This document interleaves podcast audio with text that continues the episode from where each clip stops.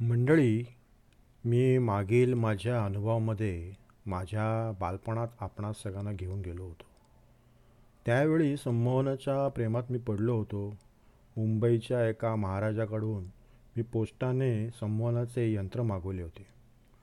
ते जेव्हा पोस्टाने माझ्याकडे आले त्यावेळी माझ्या छोट्याशा हाताच्या उंधळीत तो आनंद भरभरून वाहत होता. मी एकांतात जाऊन ते पाकिट उघडून त्या यंत्राकडे खूप वेळ बघतच राहिलो. त्यावर कुठेही ते यंत्र कसे वापरावे याचे उल्लेख नव्हता.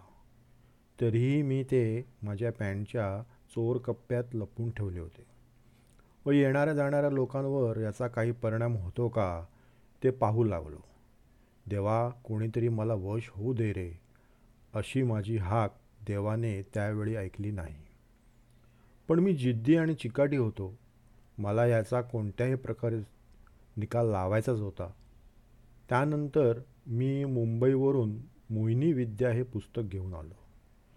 त्या पुस्तकावरचे लाल डोळे कदाचित प्रकाशकाने सुप्रसिद्ध कलाकार श्री अमिताभ बच्चन याचे छापले असावे. वाचून वाचून मी त्या पुस्तकाचा नुसता कीस काढला होता. त्यासोबत मी शाळेचा अभ्यासही प्रामाणिकपणे करत होतो. शेवटी कृती करायचे ठरवून मी त्या पुस्तकातल्या लेखकाच्या ज्ञानाचे अनुसरण करू लागलो. लेखकाच्या लिखाणानुसार मी त्राटक साधना करण्याचा विचार केला आणि सूर्यावरती नजर रोखून त्राटक साधना करायचे ठरवले. सुरुवातीला ते अशक्य वाटत होते. डोळे लाल होणे डोळ्यातून खूप पाणी येणे डोळ्याला सूज येणे डोळ्यातून खाज येणे असे अनेक दुष्परिणाम मला दिसू लागले. पण मी सातत्याने प्रयत्न करतच राहतो होतो. काही का असेना पण एक आत्मविश्वास निर्माण झाला होता.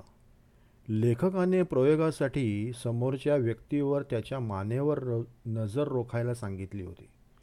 त्याप्रमाणे मी सातत्याने प्रयोग करीत होतो.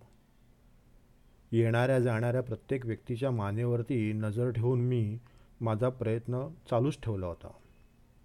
आणि अचानक शेवटी एके दिवशी माझा प्रयोग यशस्वी झाला असे मला वाटले.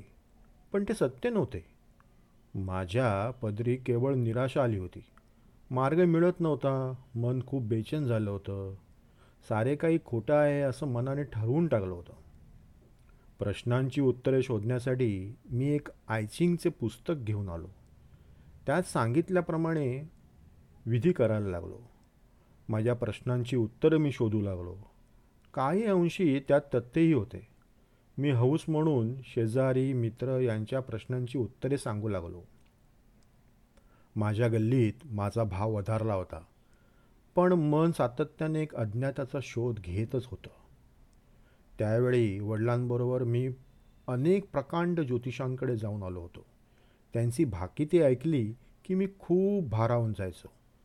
पण ते असत्य ठरल्याने माझा त्या शास्त्रावरचा विश्वास शंभर टक्क्यावरून पंचवीस टक्क्यावरती आला होता. भूतकाळ व भविष्यकाळ यातली जी सीमा म्हणजेच वर्तमान काळ पण हा काळ फारच अंशतः असतो त्यामुळे माझ्या अधीर मनाचा शोध सुरू होता. बालपणाचा काही काळ माझा गरिबीत गेला. त्यामुळे या मूळ विषयाचे विषयांतर झाले. आणि मी आणि माझे घर असे गरिबीशी झगडू लागलो.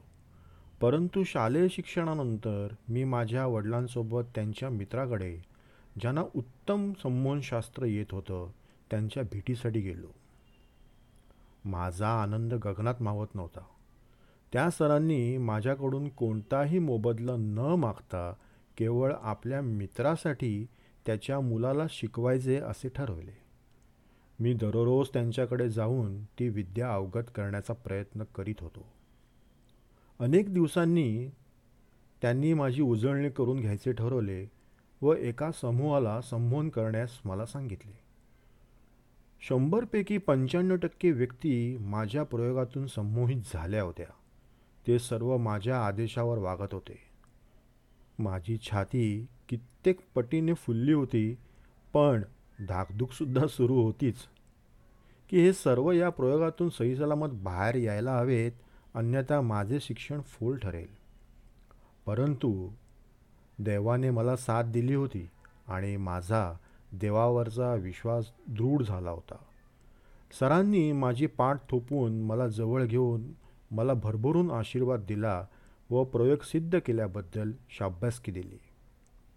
या अभिमानाने मी घरी परतलो. जसे की मला मोठे पारितोषिकच मिळाले असेल.